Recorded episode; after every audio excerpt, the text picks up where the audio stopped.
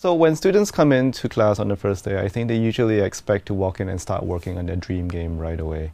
And uh, I don't think that's just not going to happen. Uh, they have a lot to learn, uh, simply uh, to learn about working with the teammates, figure out who else is in the class and what skills they bring to bear.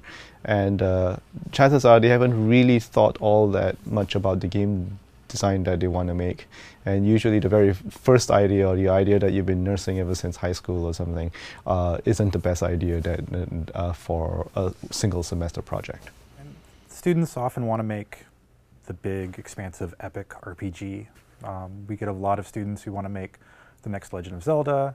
Um, maybe trying to remake Skyrim, but in 2D, and they think they're scoping it down, but they're not. So it's one of the first things we're, we're doing, especially the, the first couple weeks of, of the class, are just getting them to understand what are the, what's the, the scope of a game development project, but also just getting them to understand how difficult it is to work in a team, um, how, how much effort you, um, an individual needs to put forward in order to, to work efficiently um, as part of a team, especially when it comes to a creative thing like, like game development and game design. A lot of students want to make their personal project, and the first thing they need to do is, is realize that there are other opinions on the team that have other that should be respected, and there are some opinions that are going to be stronger because there's more design experience there. So figuring out how to balance those teams is is a is a it's a big big step for them to take when they start.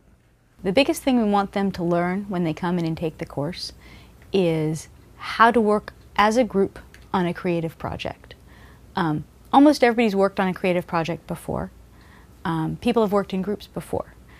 But working on a project where the group together is setting the goal, and the goal is fluid because with a creative project, with a game design project, um, what you're making is always evolving as you keep working on it.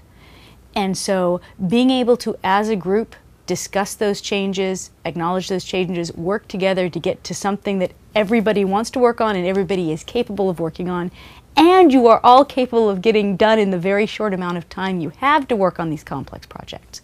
Um, that's actually one of our biggest goals. Yeah, one one thing about uh, creative projects is that there aren't aren't right answers. You know, there's a lot of different ways that a project can can can go when you're basically just trying to create an aesthetic experience for the players. And uh, so multiple people with different viewpoints can all be right at the same time and it's not like you're designing a machine to uh, solve a specific problem. And if the problem is solved you know that you've done your your your job. And this can be this can lead to a lot of ego and clashes and arguments um, over basically uh, something that is already difficult to implement.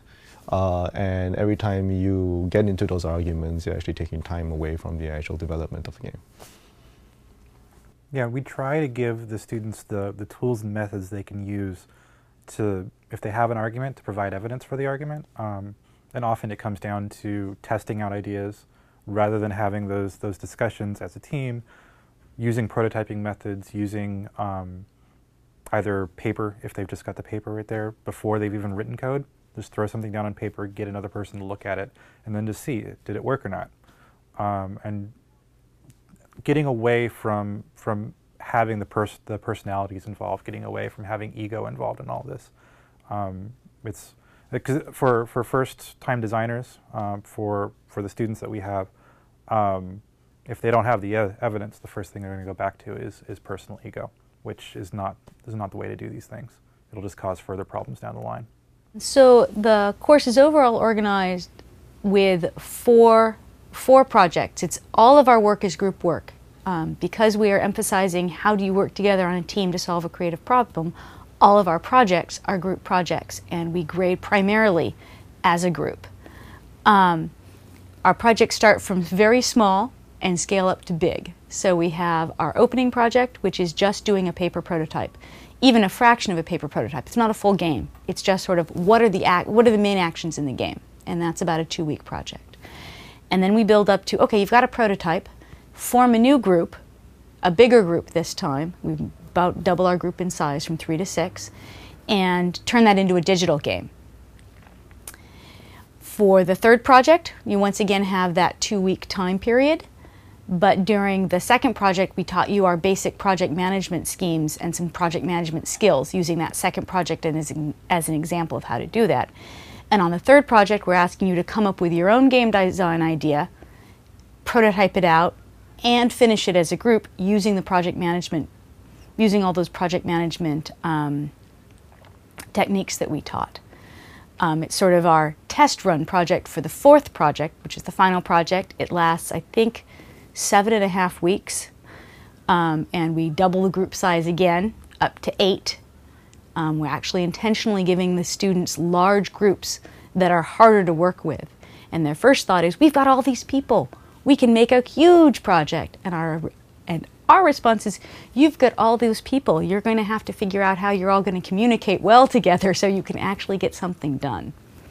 Um, and that's sort of the final capstone project where we give them a fairly tight set of constraints, but other than that, they're designing the design, they're planning out the project management, um, they're in charge of planning their testing sessions and their polishing sessions. And we, we use that time to check in with them and give them feedback along the way.